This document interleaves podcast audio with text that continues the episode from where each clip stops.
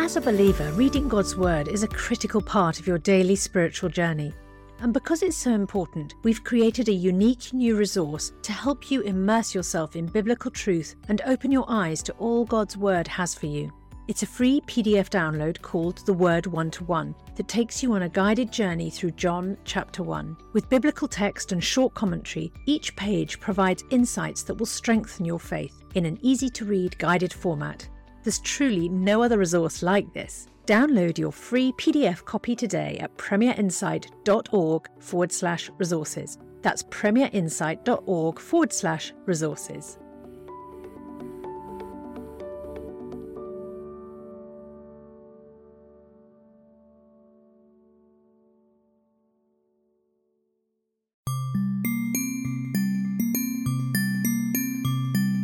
Matters of Life and Death, a podcast from Premier Unbelievable.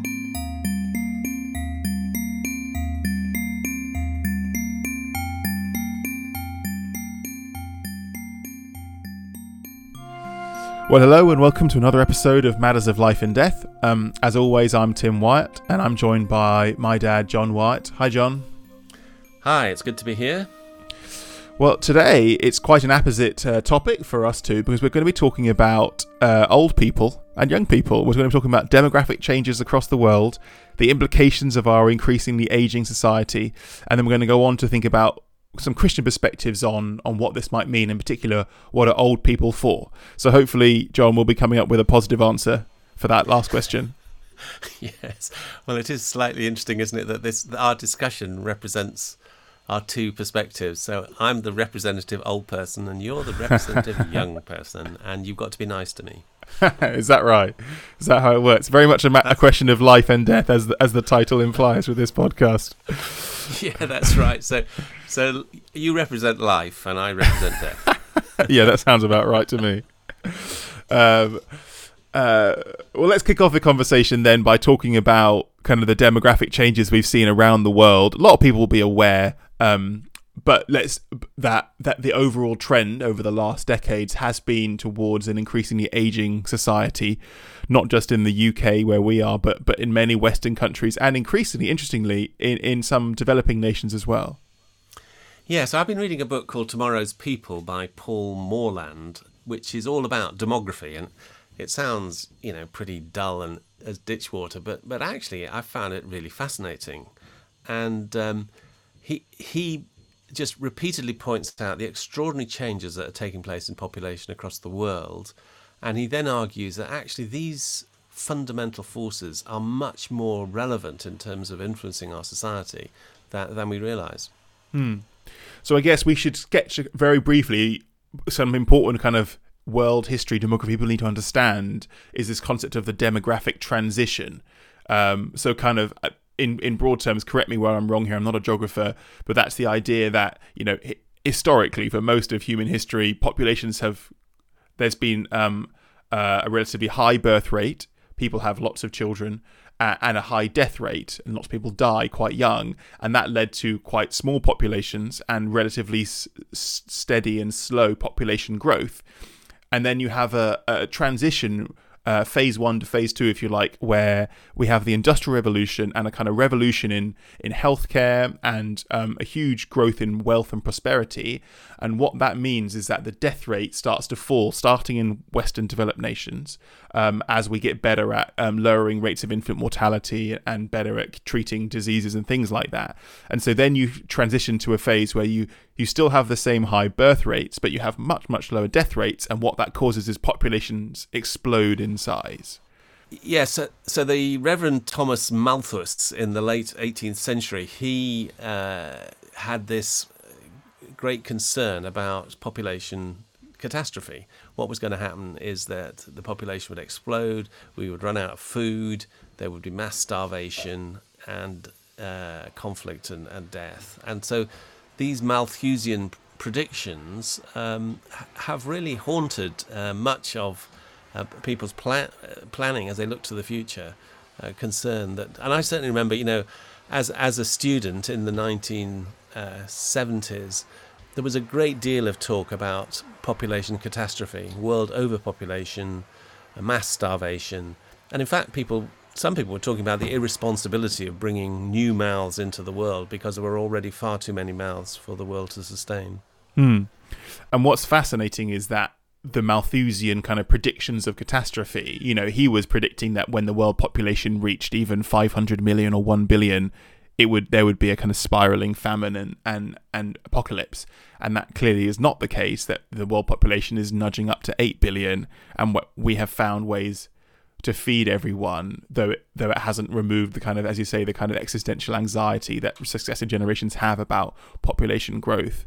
But let's talk about the second phase of this demographic transition. So you, we, we initially we had very high fertility rates and very high mortality rates, and then we transitioned thanks to economic development, industrial revolution, advances in healthcare to continuing high fertility rates and low mortality rates, which causes this population explosion. And you can see, you know, when you track it, it started off in, in, in kind of Western Europe and North America, you know, populations were doubling in some cases in some nations every few decades. It was astonishing.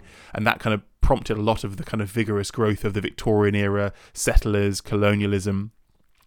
But then you transition. What is what is interesting and what has happened time and time again is that as countries become wealthier, more prosperous, more settled, fertility rates start to plummet. And you end up where you are now in the developed world, which is where we continue to have very low mortality rates and thankfully continuing to push down infant mortality and that kind of thing. But we also now have very low fertility rates, and where people historically might have had five, six, seven children, they're now in some in the kind of extreme examples in certain countries which we'll talk about later people the average is is dropping is hovering around one child uh, per per person, which is far below the what's known as the replacement rate. So, if you want to c- continue to hold your population at its current size, every fertile woman needs to have uh, about two point two children. That's right, and um, what's happening in in most places across the world is the fertility rate, the the the number of babies that every woman has is is dropping, and um, in in China now it's thought to be around 1.2, and I think the lowest are, is in uh, South Korea with 0.8, and uh, if you have that trend persisting over years, of course you end up with a a massive population implosion. The, the, the population declines really quite dramatically. Um, and also you get an, an excess of, of elderly people. So so really quite strange, and and and th- these kind of population changes have really never been seen before on the planet Earth. No, no, not at all. And, and so, what is fascinating is that you know, as you say, as recent as the kind of 1960s, when you were training, 1970s as a doctor, there was real concern that in that while the developed world, you know, people weren't worried about Britain having a population crisis um, because our fertility rates had, had already plummeted down into the twos at that point and have continued to fall. But they were concerned about countries such as, you know, Bangladesh, India, um, and uh, you know lots of sub-Saharan Africa, there was a real concern that their death rates were thankfully plummeting as some of the advances of, of, of Western medicine technologies were filtering down to the developing world. But the fertility rates at that point were very high, and that was causing uh, real concerns of, of kind of crisis, and there was lots of effort put into you know family planning and, and that kind of thing to try and um, encourage birth rates to fall.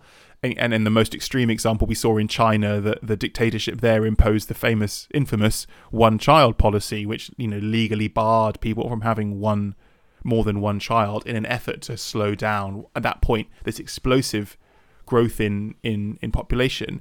And now, 50 years on, what's fascinating is that it's gone. We've almost overcorrected, and now you know people in countries such as Bangladesh uh, have no more children than we do have in the West. Um, but they've they that that kind of collapse in in birth fertility rates has happened much faster than it did the kind of gradual slide we saw in the West, and that's now causing, as you said, its own significant problems in the other direction. Not not starvation because there's too many young people, but economic stagnation because there's too many old people. Yes, and it is. I mean, we probably won't spend much more time sort of on this particular issue, but the question of why this massive collapse in fertility is happening across the world, I find really interesting because it's it's happening in societies of of many different religious backgrounds, cultural backgrounds, historical emphasis. It it's an, almost a universal trend.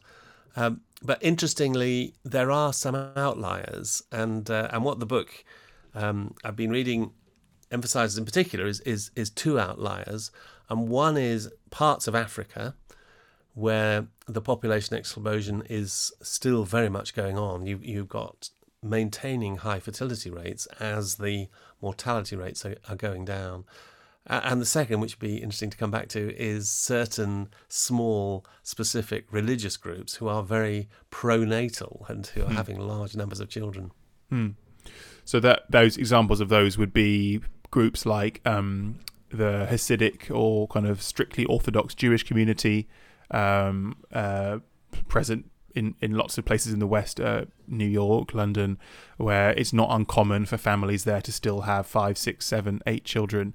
And as a result, uh, that population is, as you'd expect, growing very, very rapidly to the point where they've actually started to have to um, uh, move out of their existing kind of historic settled communities. So, so not far from from where we grew up, where I grew up, and where you still live in London, John. There is, as you know, a, a large uh, Hasidic Jewish community, and um, in Stamford Hill, and and there's now basically no no more space. So a few years ago, a, a group kind of went out from that. It's a very tight knit insular community and started a kind of outpost in Essex, in Canvey Island, of many many many many miles away, and a, and a kind of built up another kind of semi closed community of Hasidic Jews there.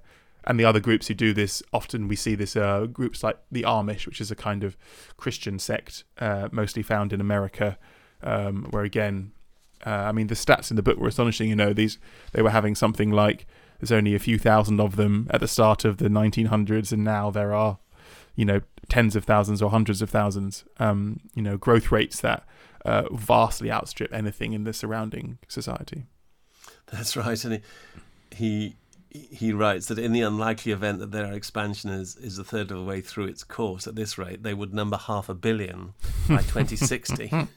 so the so one of the comments he makes is that um, if you take the ultra orthodox Jews, they have a high fertility rate, and in, especially in Israel, but elsewhere across the world. If you take secular Jews, particularly outside of Israel, they have an extremely low fertility rate. Hmm. And so he says we might wonder whether secular societies might fade away, leaving the religious to inherit the earth. which would be an absolutely fascinating curveball for those who are presuming that the other direction is the other is the other way and that secularization is taking over.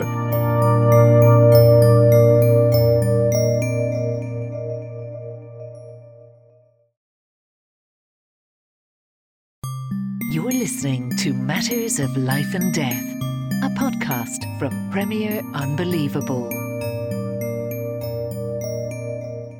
Yeah, so so that's the kind of context in which we the kind of demography and the geography that lies behind the reasons that why why we're we're seeing aging populations, but we wanted to really dig into what are the implications for the world and migration and society and ultimately the church and Christian believers too for having this for living in a world where old people are going to be an ever increasing share of society. Because as you say this is an entirely novel experience. There has been no time in recorded human history and probably even before we assume where old people have have have come to represent you know upwards of a third of the population as it is today and and it could and likely to increase further and further over the century.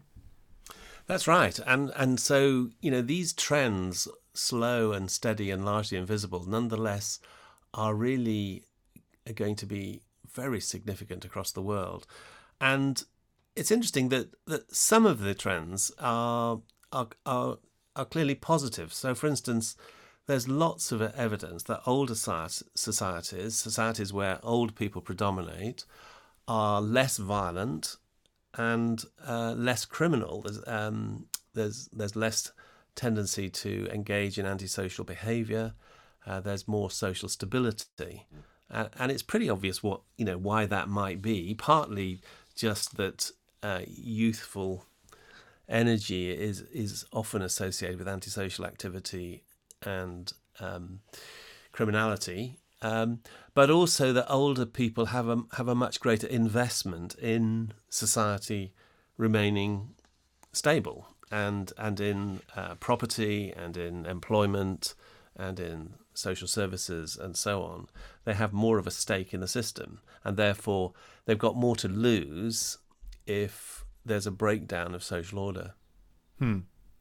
I suppose, and historically, you can definitely see that uh, kind of more revolutionary, more kind of political movements that seek to overthrow the social order or to, to, to create radical change tend to be preferred by the young, whereas kind of political movements that are arguing for you know more of the same and, and steady as you go tend to be to find support among among older people, though with some interesting exceptions. I would argue, um, you know, here in the UK, the the movement to leave the European Union, the successful movement, the Brexit movement, was disproportionately favoured by older people, not younger people, and that was, uh, you know, a, a, break from the status quo, an overthrowing of of the existing and fairly stable, settled st- set of affairs. And likewise, you could argue in some other key instances, um, kind of the the baby boom generation, dare I say, your generation, has actually had a preference for more kind of radical change in, in recent times.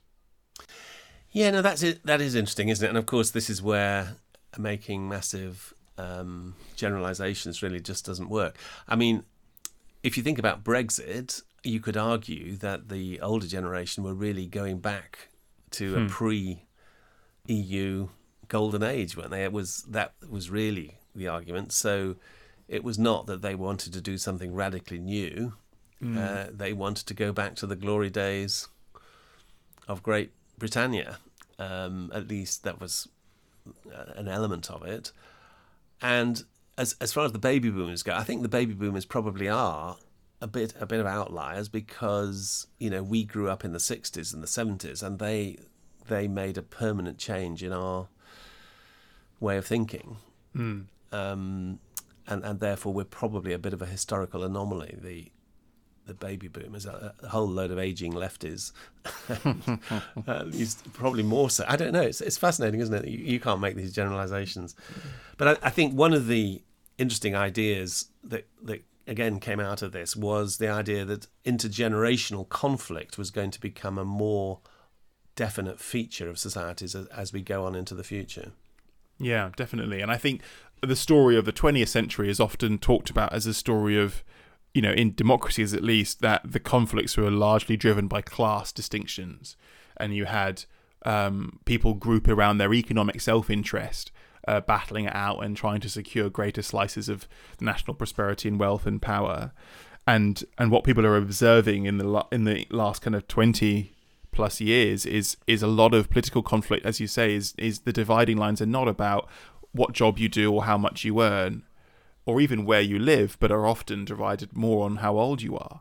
Uh, and we've seen that here, you know, in the UK, a number of examples. You can see that support for the Conservative Party versus the Labour Party is quite closely correlated to age, in fact. And the younger you are, the more likely you are to vote for Labour, and parallel, the older you are, the more likely you are to vote for the Conservatives, which historically wasn't the case at all. Yeah, and and there's probably an element of this in the states as well, isn't there? With the Republicans mm, working particularly well in older age groups and in rural populations, whereas the the west and east coast, uh, much younger demographic and being predominantly Democrat. So, so I think there is definitely something here, and and I think that is quite a worrying um, trend for the future, isn't it? I, I, do you feel that? Do you think that you know that, that social cohesion uh, does depend on the sense that one generation is not fundamentally trying to attack another. Definitely. I think there is, people often talk about the idea of a social contract, which I think is overblown, but there is a vague sense in which, you know, each subsequent generation is supposedly kind of holding up its end of the bargain and, and, and, and, and and that has been behind the idea that you know we should be getting progressively kind of better off as we go through and everyone wants their children to be better off than they were. And i think that has certainly broken down. I, I feel i see that a lot. The, the narrative among 20s and 30s at least here in britain is often that our parents generation has pulled up the ladder behind them and that they are now focused on securing their position through you know making sure that we have gold plated pension schemes and uh, house prices never go down and and everything like this. And and you know we can go back to the 1960s pre pre EU because that was a golden era. And all of these f- often are, are perceived and feel like a direct attack on the young about removing our prospects and about hindering our ability to achieve all the kind of s- prosperity and security that you took for granted. Yeah. And I I certainly sense that and, and feel uncomfortable that um, the political power of the grey vote. I mean, another uh, factor in all this, of course, is that older people are more likely to vote and see it as important. Um, Which is why political parties do funnel cash towards them. You know, and why in an age of austerity, the thing that wasn't cut, the thing that was actually increased was the state pension. Yeah, and and again, you know, we we've had previous podcasts discussing the COVID nineteen pandemic, but one of the interesting phenomena that happened there was the way that uh, there was a great deal of focus on protecting older people um, and uh, older people in care homes, older people uh, f- who are at risk of, of dying, and uh, even if that meant that the interests of the economy, the interests of younger people and their businesses and their education and all that stuff was effectively being sacrificed for old people. Mm. And, and part of me felt that, that was a good thing. That was that represented a, a kind of Judeo-Christian concern for the weak and the defenseless. but now I'm starting to think, actually, was it just the wealthy elderly section uh, insisting on their rights um, and being politic, the political class um, wanting to protect the interests of the voters. Yeah, I mean, I, it's interesting. I have had similar thoughts where at the time I was quite kind of proud that us young people were, you know, staying at home and losing our jobs and everything else to when uh, in the face of a virus which posed very little threat to us realistically. You know, the death rates are hundreds of times lower for someone like me in their early 30s than they, than they are for people in their 70s and 80s. And I was quite proud that as a country we kind of pulled together to look after the vulnerable. Not all old people, obviously, but often largely elderly people. And now I look back in it, and it, and it, it does feel more complex because it does feel like there was there was a lot of sacrifices asked of the young, uh, and now we're kind of coming out of the crisis, but nothing seems to be changed. Where's where's the quid pro quo? Where's the parity of esteem? There's there's we, it feels like often, or it's easy to buy into the seductive narrative that as a young person, all you're asked to is to give, give, give, and and there's never anything offered back to you from from the the kind of policy making elite. Yeah, no, I I get that, and and I certainly think, you know, this is likely. This is going to be played out across the world, though, isn't it? This is not a a rich country or a sort of Anglo-Saxon economy problem.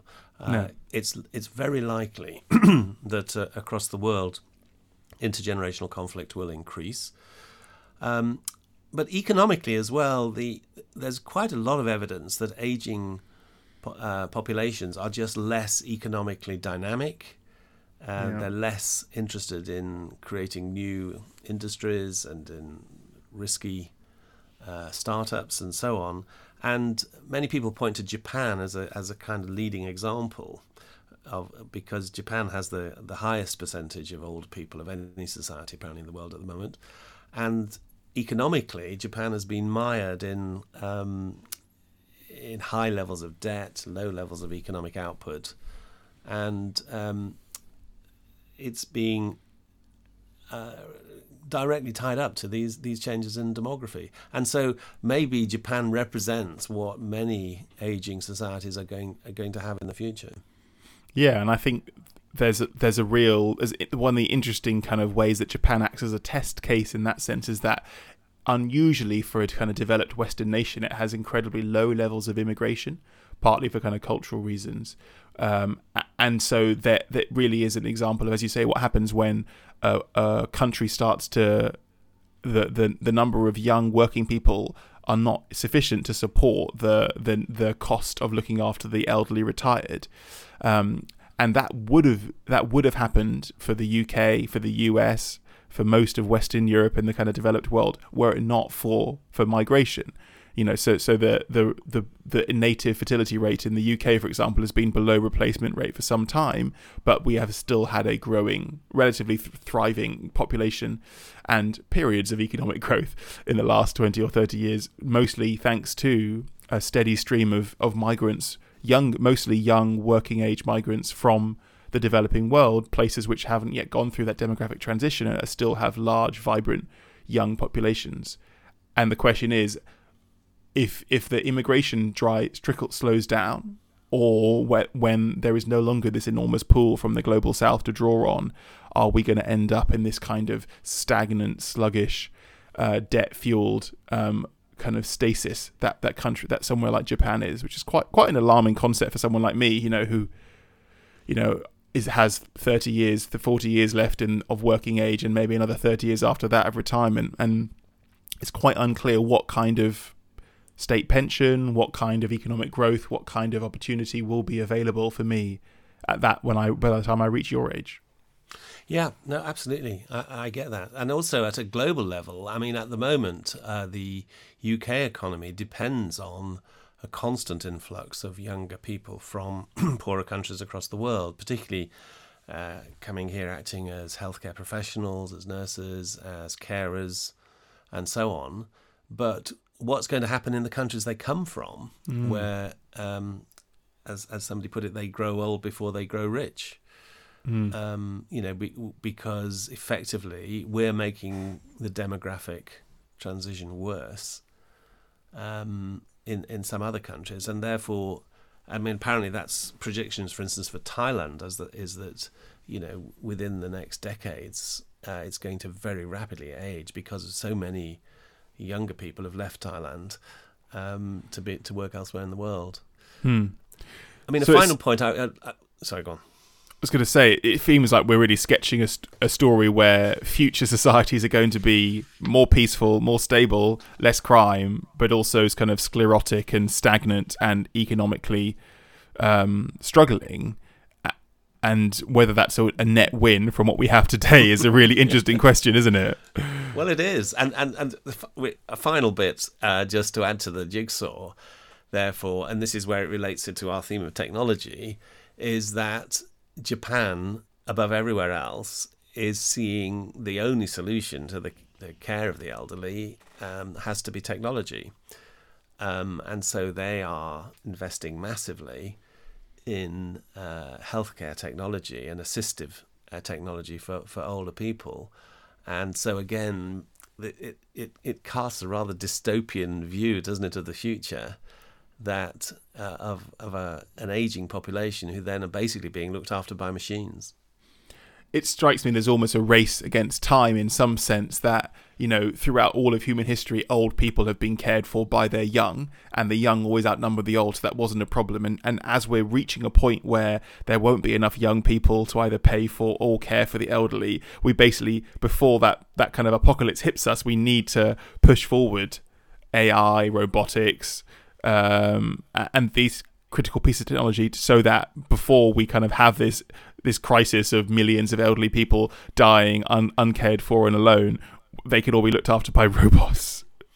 Yeah, and it's a classic example of the technological fix, isn't it? A, a profound human dilemma, problem, issue. How on earth are we going to meet this answer? We'll have a technological fix. Uh, but of course, what history teaches us is that so often those technological fixes for profound human problems don't work so well. Hmm. So quite a quite a, a, a bleak episode in many ways, talking about the greying of society and some of the complex, kind of multi-century long trends that have led to that. Um, we're out of time for today, but we're going to talk next week about take this conversation forward and think about what does it mean for the church and what does it mean as believers to live in a world going through this unprecedented demographic transition and and and and how have we as Christians as the church potentially kind of changed our thinking without meaning to around old people uh, who are going to become an ever bigger share of our congregations as well. Yeah, that's right. So to the, me, the question that I'm I'm reflecting about and asking myself and asking other people is what are old people for? Because God is giving us an awful lot of them. so we need to think about, well, what are we all for? Yeah. Brilliant. All right. Well, that's next week. Uh, tune in then. But thanks so much, John. It's been a great, great conversation. Slightly uh, chilling for me as a 32 year old, but hey ho. Uh, thanks everyone for listening. Um, as ever, if, if you'd like to to dig a bit more deeper, there'll be um, some resources and there's plenty to read about. Um, uh, aging and, and dementia care and the elderly and technology on, on John's website. Uh, that's www.johnwyatt.com. W Y A T T. Um, uh, and otherwise, you can get in touch with us uh, if you'd like to ask any questions or, or have any comments on what we've discussed or suggest something to, to look at by emailing molad, M O L A D, at premier.org.uk. Otherwise, uh, thanks for listening and we'll see you next week.